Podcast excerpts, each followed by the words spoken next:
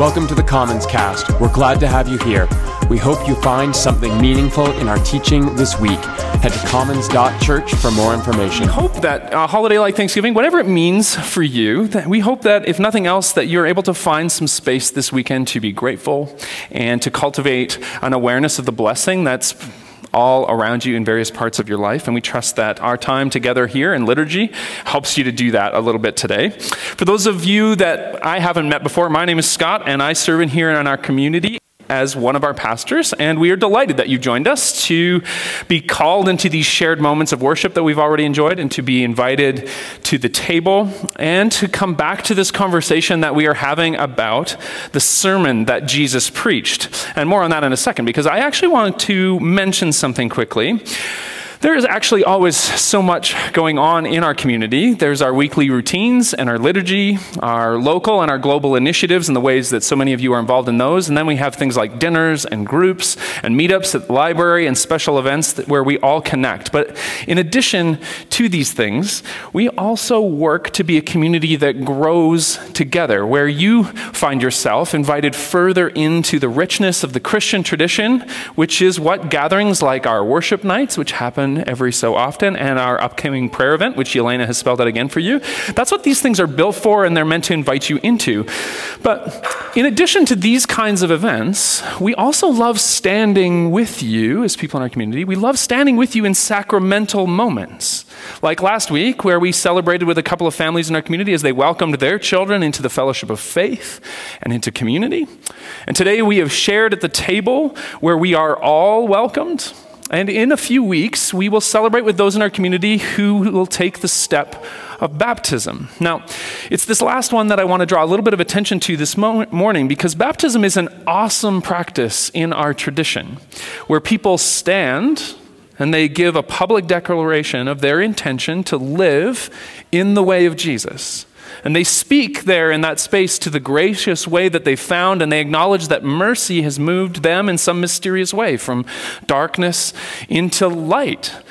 And we love baptisms in our community, which is why, if this is something that you are curious about, maybe it's something that you've been thinking about as a next step for you, maybe you've come to a place in your journey where you want to live into this choice you've made to follow the radically tender way of Jesus then we would love to celebrate with you in the grace of this ancient practice. And we like to make these sort of invitations as publicly as possible. We've got a date coming up next month. And if you're interested, we'd love to touch base with you. Just head over to commons.life. You can register there if you're interested, or you can always stop by our connection center and let us know this morning before you go.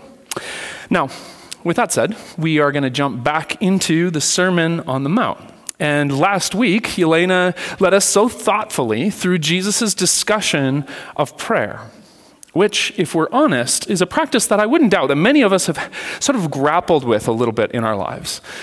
And this is why last, last fall we actually spent some time as a community working through the Lord's Prayer, and you can check that out or go back to it if you're interested. The point is, is that here in this sermon, Jesus challenged his friends and people like us that have followed in this way and the heart of the challenge is aimed at our routines, the rituals that define our regular practice. And I love how Elena teased out the nuances of Jesus' teaching here. Namely, that if we are to do anything in our practice of prayer, it's that we are to be an authentic version of ourselves. How any sort of religious posturing actually has a way of limiting prayer's capacity to shape us.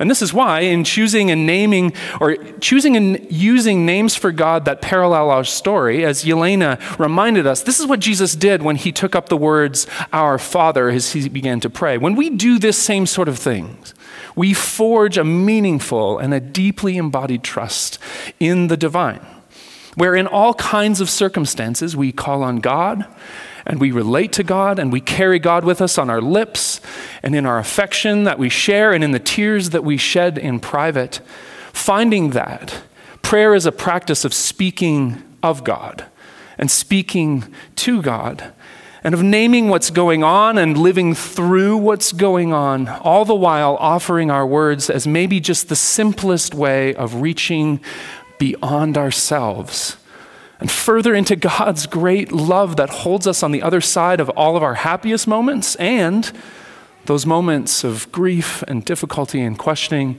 that so cruelly take our words from us sometimes. And so I hope that you sensed an invitation to pray as Jesus taught us how to pray. And ultimately, that's with courage while we also leave our self entitlement behind us. And today we are going to move into another familiar section of this sermon that Jesus gave. But before we do that, I'm going to invite you to pray with me for just a moment as we center ourselves, prepare ourselves for these moments. Loving God, even as Jesus taught us to pray, we ask that your name would be made high and holy in these moments we share. And we ask that your kingdom would come that your purposes for us and in us, that those things would press up against us even as we share this time together. For those of us who are experiencing need today, maybe our needs are pressing up against us, maybe some need that we have in our body, some need that we have for provision, some need we have for stability in our mind or in some relationship that we live in. We ask in this moment that you would come and sustain that you provide for us, even as Jesus taught us to pray. For those who are seeking newness today, we pray that you would be near, that you would be the guide for our steps.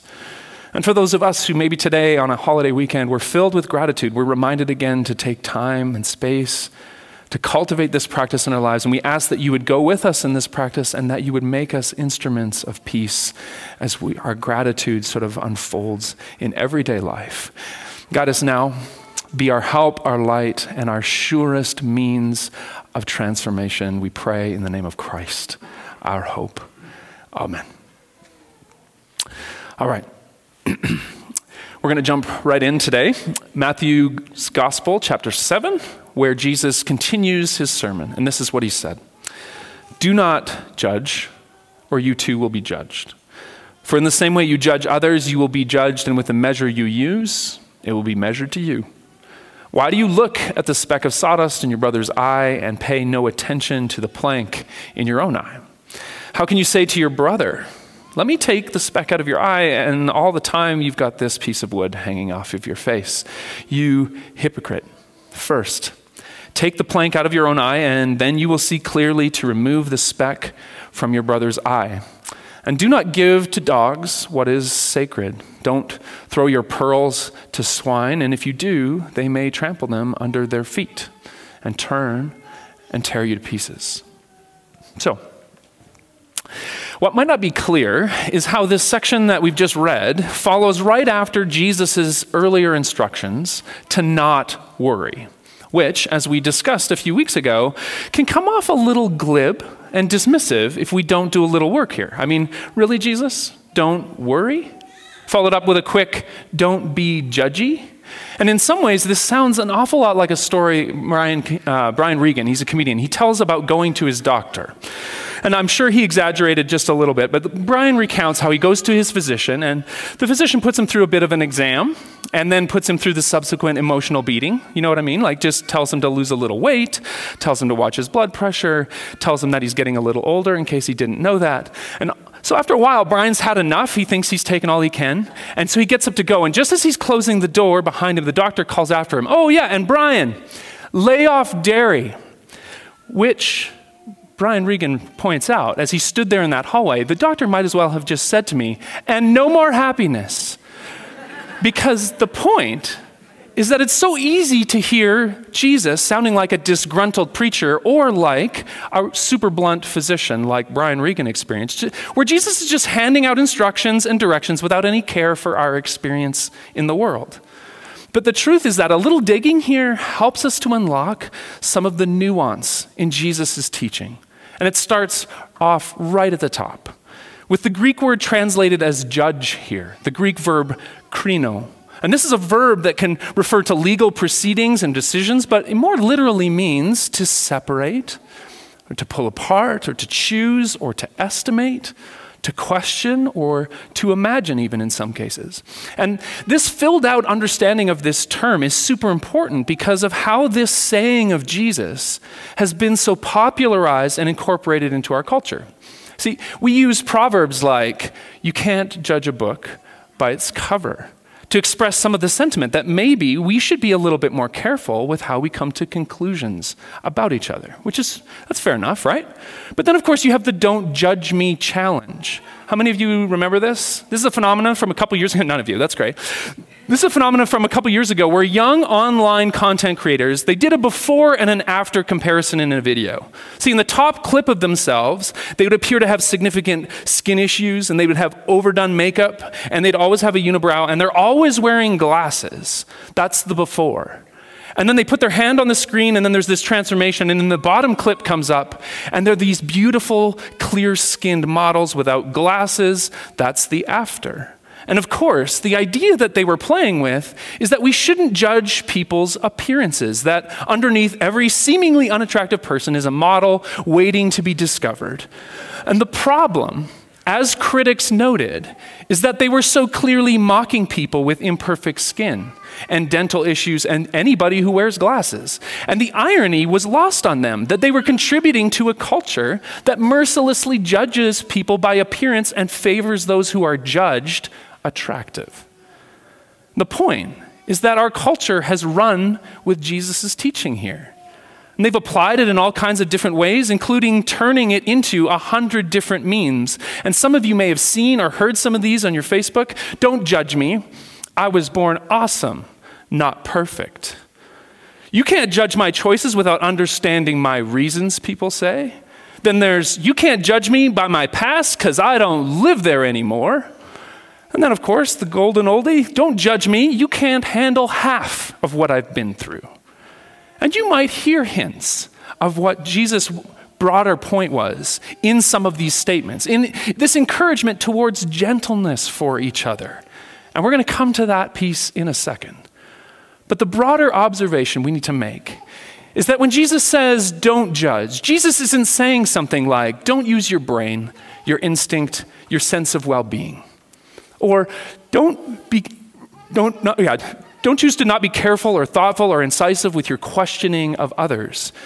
Just accept everybody and everyone for who they are. That's not, in fact, what Jesus seems to be saying. In fact, as scholars point out, Jesus turns and appears to say the opposite in this cryptic last line that I read to you in this sermon, where Jesus tells his followers not to offer their energy and their affection their teaching, the valuables of this new kingdom that was starting in the world, don't share those things with people who are like dogs or pigs, people who are going to mistreat or dismiss or even attack you. And there's some debate as to what Jesus was getting at here. In fact, scholar Jonathan Pennington calls this the hardest verse in the entire sermon to decipher. Whether Jesus was encouraging his first followers to avoid contact with Gentiles because of their bacon eating problem, or maybe offering a warning against those other different traditions in Judaism at the time because there was violence between these rival groups. The point is that, yes, like the memes tell us too, we're encouraged in this sermon to not judge each other. But we're also invited to, as the Greek verb krino encourages us, to discern and to question and to engage each other. And listen, this is something we can aspire to as individuals, where our disciplines of prayer and justice making, as just as two examples, these can be simple examples of what Henry Collins calls our disciplined attentiveness in the world. And I wonder, and I just want to call back to last week, I wonder have you ever thought of using the Lord's Prayer as a tool to engage the world? Whereby asking God's kingdom to come and reminding yourself of your basic needs for bread and for forgiveness, how this kind of prayer actually calls you to attention on how to be a better partner, for example, or how to respond to your coworker, or how to find direction in your career. Where this spiritual practice actually helps you to judge a better way in the world. In addition to this kind of individual engagement, we can also aspire to it in being a healthy, judging community. And here at Commons, we talk a lot about this value of intellectual honesty, and at least in part, this is a reference to our commitment as a teaching team to be thoughtful and to be inquisitive and to do our homework and to engage tough questions of how to read and interpret the scriptures that we value so highly. But it also refers to our intentional choice to be a community that is home to multiple opinions. In addition to sharing our commitment to kindness and civility and grace with each other, we hope that you live your life somewhat critically, using your past experiences to navigate the challenges that you face today. And learning to discern the, which people are toxic and harmful in your story, along with identifying those who respect and honor you. And we always hope that by reading and exploring and practicing your faith, you find a way that might be different than even mine or the person sitting next to you. And yes, that might mean that you'll come to liturgy on Sunday and you're going to grapple with something that you hear. Sometimes that's unintentional on our part, but friends, guess what? Sometimes it's not. And I can promise you this the longer we journey together as a community, going to dinners and getting into groups and all the conversations we have in parks and in pubs around this city, you are going to question and you are going to decipher and you are going to have to engage with somebody else's opinion. And you know what? We really do trust that this good and gracious and affectionate form of judgment, the right kind, we trust that it's good for all of us because it helps us to stretch and to learn for sure.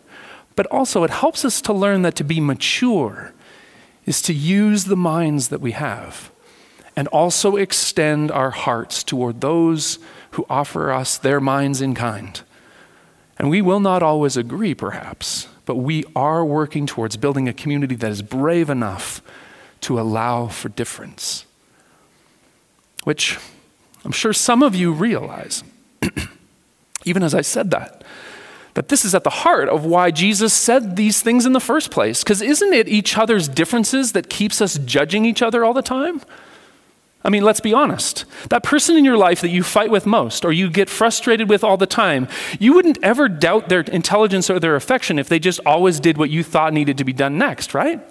Your friend, your employee, your colleague, your partner. It doesn't matter who that person is. So while it's good to nuance what the terminology hints at in Jesus' sermon, we cannot deny that Jesus is telling people to stop being so hard on each other. And he uses this exaggerated analogy to do so. In it, Jesus says, Why do you look at the speck of sawdust in your brother's eye and pay no attention to the plank in your own? How can you say to somebody that you care for, the text is saying, we should talk about this small issue you have, all while you're a disaster in your own right? Jesus is, is warning people. And I think most of us find this to be pretty intellectually consistent. It really makes a lot of sense. If you've got a problem with embezzling money or gambling your paychecks on horse racing, maybe you shouldn't harass your friend about carrying a balance on their credit card, right? You've got a plank hanging off your face. Lay off the person who has a little something in their eye. But, you know, there's something more here, I think, beyond our tendency to look past our own issues, which Jesus wants us to acknowledge with this teaching, for sure. See, because as one scholar points out, in the ancient world, to look into a person's eyes was a way to discover who that person was. And at least in part, this is why in this same sermon in Matthew 6, Jesus talks about how our eyes are the lamps of our bodies. And in the analogy Jesus is using here, the image is quite stark. There's two people, they're standing and they're facing each other and they're sharing an intimate gaze, a kind of staring contest. And what Jesus says, in effect, is why do you look at your brother's eye? This person that you know, this person that you love, and you look at them as a way of knowing them and discovering them, and all you see is fault. All you see is their weakness, this thing that holds them back. And all of a sudden, this analogy takes on new meaning because, in telling us not to judge, Jesus is calling out this basic part of our human experience how we tend to find fault and how easy that is for us. And to just go back for a second, it's not that Jesus was telling his followers not to watch for people's unhealthy patterns or motivations. No, we're supposed to perceive and we're supposed to evaluate that stuff. Instead, he's saying that person that matters to you, why is it that you pick up on this hang up they have right away? Why is that what you see when you look in their eye? Why do you focus on that? And does this not sound familiar? or maybe it's just for me? I mean, have you ever had a friendship that was meaningful, but that person always posts crazy stuff on Facebook?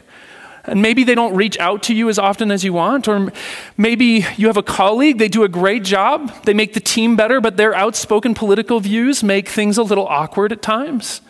And then, of course, I'm sure many of you have lived in a significant relationship where there's intimacy and there's affection and there's so much shared life, but you cannot stand the way that person talks on the phone or how they're always late or how they talk to you when they're stressed out. And what Jesus seems to be nudging us toward is this realization that fault finding like this, it's a really shallow way to live in the world and live in relationship. Especially when, if we take stock, we realize that so often when we really look at someone and we see the speck in their eye, it's the thing that bothers us that we are called to love and care for and help that person with. Meaning that, and I wonder if you can take this and begin to imagine new outcomes in your life. Meaning that if our criticism and our judgment of others is often, it often is just underdeveloped creativity and unrealized commitment. And taken that way, Jesus' claim that those who judge are judged in return in measure, that sentence makes a whole lot more sense if we look at this. Because, see, when I look at you, and I see your need, and all I do is point it out, I inspire you to do the same. And we both find ourselves in a relationship where we're giving our energies to pointing out flaws instead of offering our strength and our creativity to help and to assist and to make each other better. And what's the solution, Jesus says? Well, I think he's saying that we should look at every person as more than the small imperfections that they have. But he's also clearly saying, deal with your own story, your own issues, your own weakness. We can't get around the fact that Jesus seems to be saying this. And some of you have already figured this out in really profound ways. You've found that the way forward into the kinds of connections that you long for is to seek out help and guidance and clinical perspective sometimes on your own experience. And I want you to know that this is so brave and it's so rooted in the life that Jesus calls us to live sometimes. Some of you might be in a place where you are just beginning to realize, you know, I think I might have something in my eye. It might be some communication patterns you have that you haven't been able to work on, but in your professional life, they're just sort of coming to the surface and people are being all prickly around you and you're starting to wake up to it. Or maybe dealing with your kids has you uber aware of your limited self control and emotional stability. Or maybe a connection with a friend or a partner has recently helped you to realize how you have certain tendencies that aren't the best for you, and they certainly aren't the best for this person you care about. And friends, if you can see it, if you can see that thing in your eye, then you're already ahead. That's the consolation Jesus offers us. And if you are looking for some supports, then we want to be the kind of community that helps you connect with what you need to step forward. And if you're trying to take some steps forward, we want to be a community that's sensitive to all the hard work of self awareness that might be happening for you even today. Where you might be able to discover, as Marilyn McEntyre says, that self examination and an appetite for learning these keep us receptive to the kinds of change we long for, giving us strength to stay in the kinds of face to face and eye to eye encounters that we seek out in the world every day. Now, up, up to this point, it seems obvious that Jesus is concerned with human relationships. His instructions are aimed at getting us to be a little less harsh with each other, maybe a little bit more kind. And what's interesting is how, when we look at the Epistle of James, which comes a little later in the Christian scriptures, early Christians seems to have applied these teachings from Jesus, these notions, when they challenged each other to be cautious in how they were using the rules of Moses' law to judge one another. I've thrown the text up for you. And then we look a little later in, or another place in James and we see how the earliest Christian followers and communities how they felt they should be more merciful because mercy ultimately trumps judgment. Or put another way, these people seem to have been discovering how mercy reveals God's character more than judgment does. And that is not an insignificant conclusion. In part, this is what I keep coming back to as I sit with this text, even this last week. Because in Matthew 7, Jesus says, Don't judge, or you'll be judged. In and to the degree you judge others fair, unfairly, in and to the degree you celebrate the minutiae of someone else's character flaws, in and to the degree that you nitpick and you never move past being critical, if you judge others this way, you will be judged in the same measure.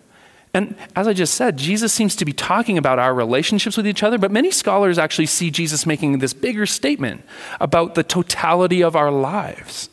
How our relationship with the divine is determined by how we treat others.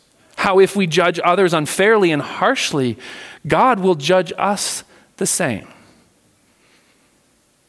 And I think that some of us may have internalized this in a way that isn't the best.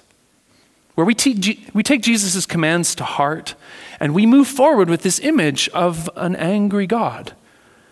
And we end up trying to not judge others because we don't want God to be angry with us someday in the future. When in fact, it seems that Jesus might have been saying something more like this Look, if you try to live like God's an angry judge, being harsh with those around you who aren't following the rules and being critical of those who are different and living in fear that you are not good enough or that your screw ups are somehow too big, that is going to come back to bite you right now.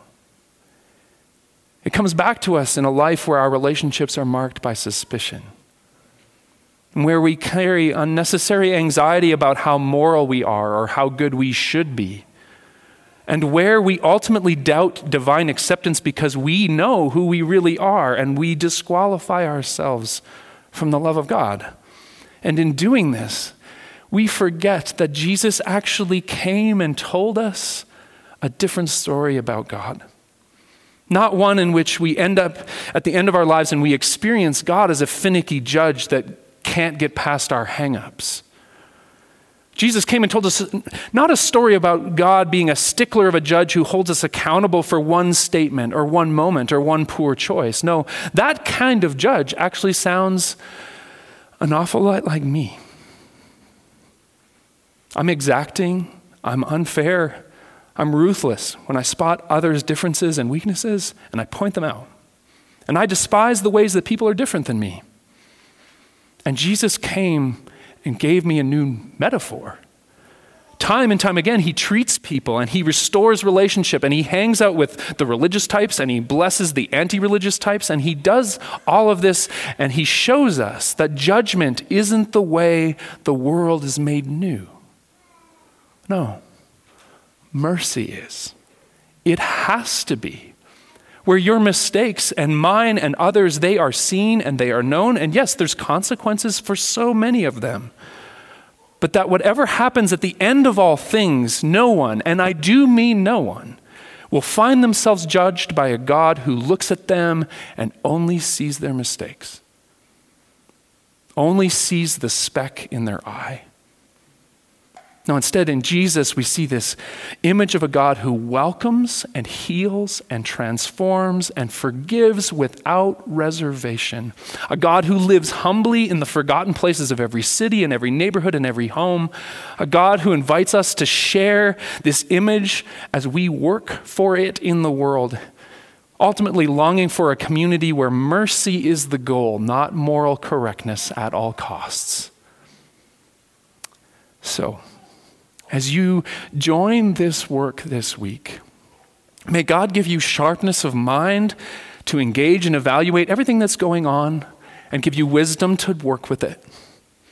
Helping you to live critically and courageously in the world and offering your mind and your affection to those you journey beside. And may you find courage and learn to look at others, really look at them, and see more than their flaws and their mistakes, and choose self awareness as your spiritual discipline in all of its inconvenience, yes, but also for all of the ways that it teaches you to see and know God's tender work in you. And may your image of God as a petty judge, may that fade this week, finding that as it does, your need to judge others goes with it. And in its place, may you find a love for all that mirrors what we see so beautifully in Jesus. Let's pray. God,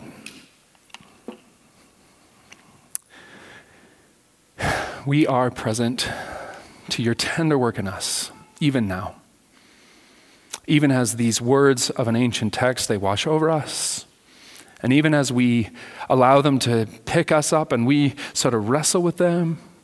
And ultimately, we do that so that we come to know your great goodness and so that our hearts are steered more to the way that you long for us to live in. And I realize today that we all sit here in a myriad of different places with a ton of different perspectives on what we've just heard. But God, I ask that you would help us all to live with courage, to use the mind and the intellect you've given us to judge properly in the world for others' sakes, yes, and also for our own protection for the sake of boundaries and healthiness in our own lives. And I pray that you'd help some of us to see that today. I think we can all stand to take a step towards those who are close to us and to choose to really look at each other and to look past the specks that we all have and to honor one another with this affection that you fill us with. And I ask that as we carry this work out, that our image of you as a really finicky judge, calloused and hard. That this image would fade as we see your kindness for us in Christ and as we take up the work of extending that kindness to each other and beyond. We ask these things in the name of Christ, our hope. Amen.